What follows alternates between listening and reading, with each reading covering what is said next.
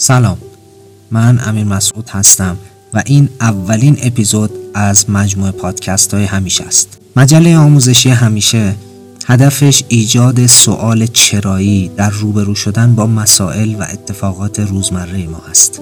یعنی می‌تونم بگم مواجه شدن با اون دسته از مسائلی که هیچ توجهی به اونا نمی کنیم یا حداقل به هر دلیلی هم که شده کمتر بهشون بها میدیم. خلاصه بگم اینجا قرار کمی فراتر از سطح معمول حرکت کنیم.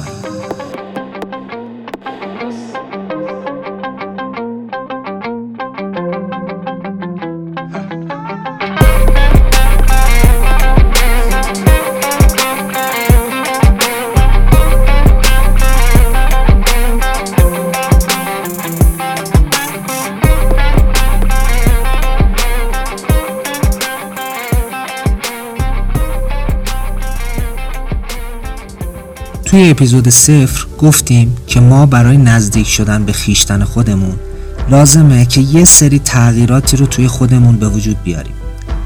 فکر کنم بهتر اول بریم سراغ ریشه کلمه تغییر یعنی عین یه ر که یعنی پدید آوردن چیزی که قبلا نبوده و یا جابجایی چیزی از حالتی به حالت دیگه. خب حالا اگه همین تعریف رو بیاریم تو بعد انسانی انسان چجوری باید چیزی که قبلا نبوده رو توی خودش به وجود بیاره؟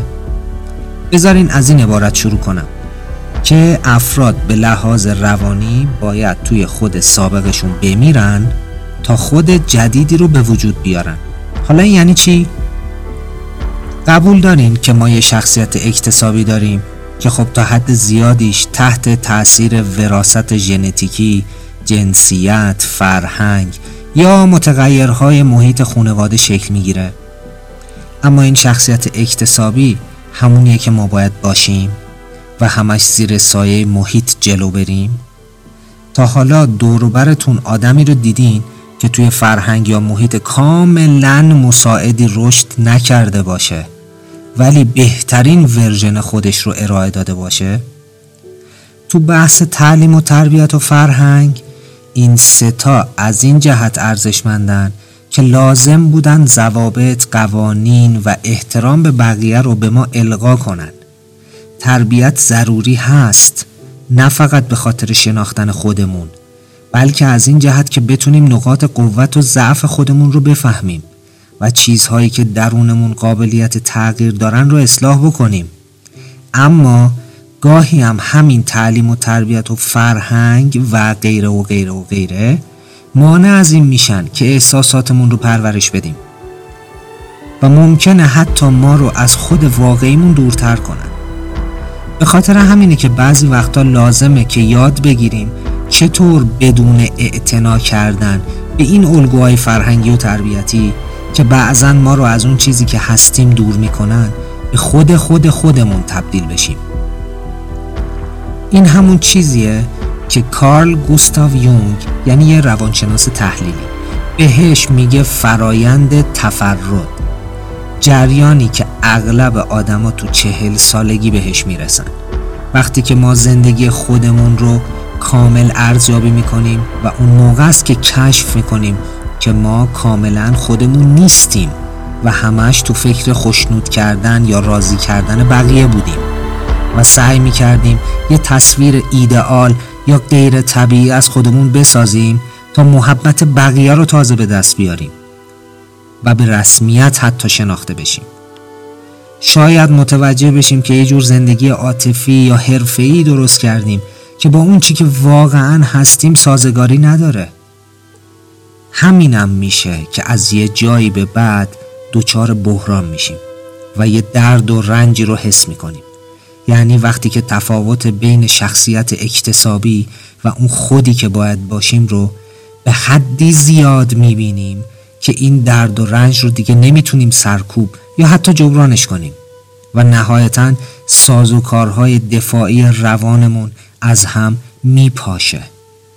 آدمی که این وضعیت رو تجربه می‌کنه اغلب با ترس به خودش میگه دیگه نمی‌دونم کیم. دیگه نمی‌دونم واقعا دارم چی کار می‌کنم. با این جمله به شما چه حسی رو منتقل می‌کنه؟ تا حالا تجربهش کردین به نظرم اگه گمگشتگی می‌خواستی جمله باشه قطعا همین جمله بود. یعنی دیگه نمی‌دونم کیم. احساس گمگشتگی مثل یه آلارم میمونه که داره بهت هشدار میده که هویتی که تو داری با هویتی که باید داشته باشی در حال جایگزین شدنه و اون هویت اول رو به نابودی و زواله. اما چه شکلی هویت اول یا شخصیتی که به صورت اکتسابی به دستش آوردیم شروع به فروپاشی می‌کنه؟ این سوالی است که می‌خوایم با هم دیگه بهش جواب بدیم.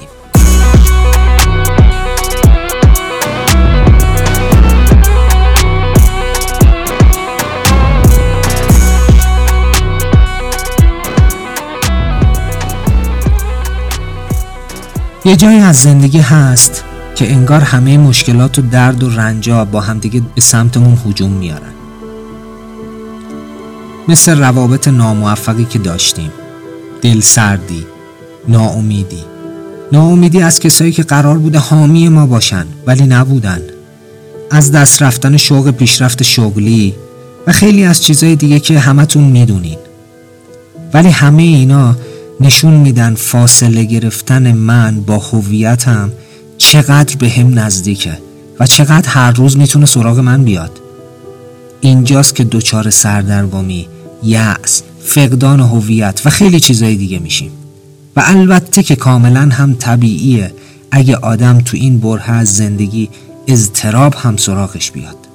واسه همینم میگم آدم به لحاظ روانی باید تو خود سابقش بمیره تا خود جدیدی رو به وجود بیاره آنچنان بیگانه گشتم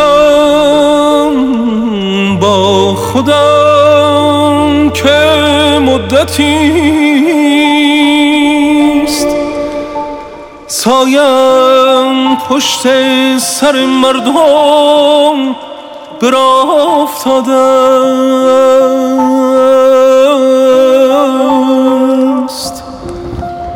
قاب عکسی را تصور کن که طرح چهرش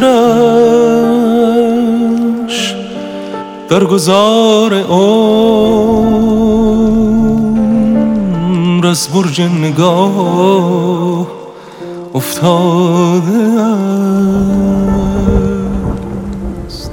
این روزا تو سوشال مدیاهای متفاوت دائما صحبت از راه حل ها و فوتوفن ها و غیره و غیره و غیره برای کاهش و مدیریت و, و حتی قطع استرابه هرچند زهی خیال باطل.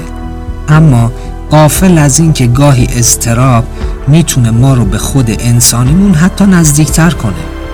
چیه؟ این جمله براتون عجیبه؟ تا حالا کسی بهتون نگفته بوده که اضطراب شما رو می‌تونه به خود واقعیتون نزدیکتر کنه؟ انگار که اضطراب پرده بین من درون و شخصیت اکتسابیمون رو از میون بر میداره وقتی که آدم متوجه میشه که می‌تونسته به اون من درون نزدیکتر بشه یا پر از استعدادهای بالقوه‌ای بوده که هیچ وقت حتی حاضر نبوده سراغ بلفل کردنشون بره طبیعیه که احساس گناه احساس این که تو در حق خودت ظلم کردی کوتاهی کردی یا اجازه بروز به خودت ندادی هم سراغت بیاد. خیلی از ماها تصوراتی نسبت به خودمون داریم که خیلی نمی‌تونیم ملاک قرارشون بدیم. چون که انسان معمولا در تصورات خودش مقدورات و البته کارهایی که از دستش برمیاد رو محدود می‌بینه. مثلا بیاین با هم تصور کنیم فردی که راه خیلی طولانی رو دویده و دیگر نای دویدن نداره احساس خستگی و تشنگی بهش غالب شده روی زمین افتاده دراز کشیده می‌خواد استراحت بکنه. تو اون موقع هر چقدر هم که بهش بگی بلند شو ادامه بده. اون تنها جوابی که بهت میده اینه که من نمی‌تونم. اون فرد در تصور خودش کاملا ناتوانه و دویدن رو غیر ممکن می‌بینه. اما تصور کن توی همون لحظه یه سگ هار و وحشی پیدا بشه که به همین فرد خسته و ناتوان حمله بکنه. فکر می‌کنی چه اتفاقی میفته همون آدم با هر چی توان درونش داره شروع به فرار می‌کنه. در حدی که شاید یه دونده هم نتونه به گرد پاش برسه. به نظرتون اینجا چه اتفاقی میفته؟ یا چه اتفاقی افتاده؟ انرژی بهش تزریق شده؟ یا عوض شده؟ یا چه اتفاقی افتاده؟ هیچی اون فقط توی یک موقعیت کاملا جدیدی قرار گرفته و توی این موقعیت جدید پتانسیلی رو از خودش ظاهر کرده که قبلا از وقوع این اتفاق درون خودش با خبر نبوده پس وجود انسان وابسته به تصورات و مقدورات محدود ذهنی خودش نیست. مطمئنا هستی آدمیزاد فقط به اون اعطا نشده بلکه ازش مطالبه هم شده. این جمله من نیست. این جمله رو مارتین هایدگر میگه. یعنی فرد در برابر اون چیزی که هست مسئوله. به عبارت دیگه اگه انسان مورد سوال قرار بگیره ناچاره که پاسخ بده از خودش چی ساخته؟ و فقط به تصورات و مقدورات محدودش هم نباید اکتفا بکنه. که اگر این اتفاق بیفته چی به سرش میاد؟ خودتون چی فکر می‌کنه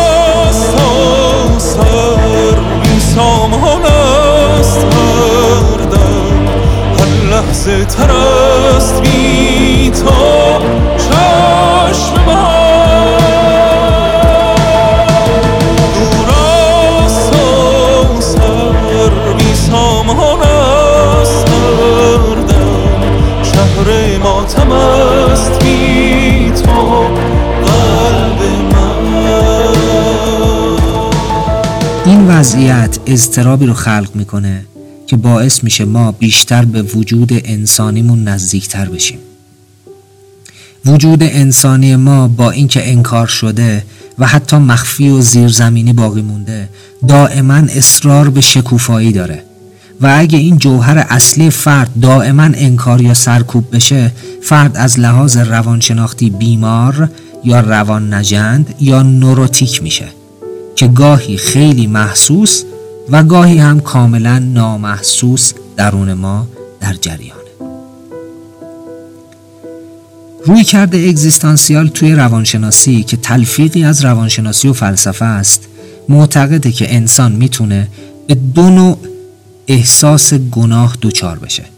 اولی احساس گناه حقیقی و دومی احساس گناه روان نجندان است. تو احساس گناه روان نجندانه اضطراب و حس بد بودن نسبت به خودمون غالبه و از خطاهای خیالی و خیلی جزئی نشأت می‌گیره که انسان واکنشی خیلی اگزجره یا بیش از اندازه و ناسالم در برابرشون نشون میده. این احساس گناه به خاطر زیر پا گذاشتن تابوهاییه که ساخته دست والدین یا جامعه ماست.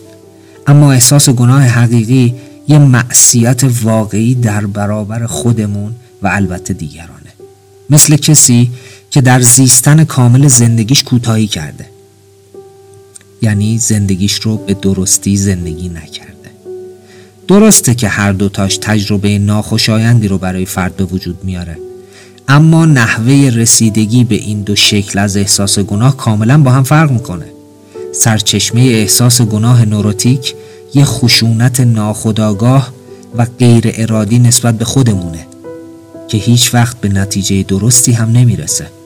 اما احساس گناه حقیقی معصیت واقعی رو پردازش می‌کنه و سعی می‌کنه که گناه رو به صورت حقیقی یا حتی نمادین جبران کنه. اضطراب حاصل از احساس گناه حقیقی می‌تونه آغازگر شهامتی باشه که ما رو به سمت تغییر سوق میده.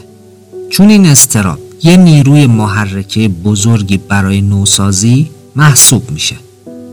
به طور کلی گاهی وقتا یه احساسات عمیقی درونمون وجود دارن که کمتر کسی از پس توضیحشون برمیاد. گاهی این احساسا اونقدر مبهم و یا آزاردهنده میشن که ترجیح میدیم با یه اردنگی از ذهنمون بیرونشون کنیم. که اگه تو کلمون جا خوش کنن دچار ملال و افسردگی میشیم. ولی این افکار و عواطف مزاحم اتفاقا از نظر فیلسوفا و روانشناسان متعددی خیلی هم مراهمن. یعنی به کار میان یعنی به دردمون می‌خورن. حالا اینکه این عواطف چی هستن بذارید توی اپیزودهای بعدی بهشون بیشتر می‌پردازیم. یعنی می‌خوایم توی اپیزودهای بعدی به مقوله هایی بپردازیم که کمکمون می‌کنن به خودمون یه نگاه واقعی تری داشته باشیم. خیلی ممنونم که تا اینجا ما رو گوش دادین. فهمیدین. قطعا بهشون فکرم خواهیم.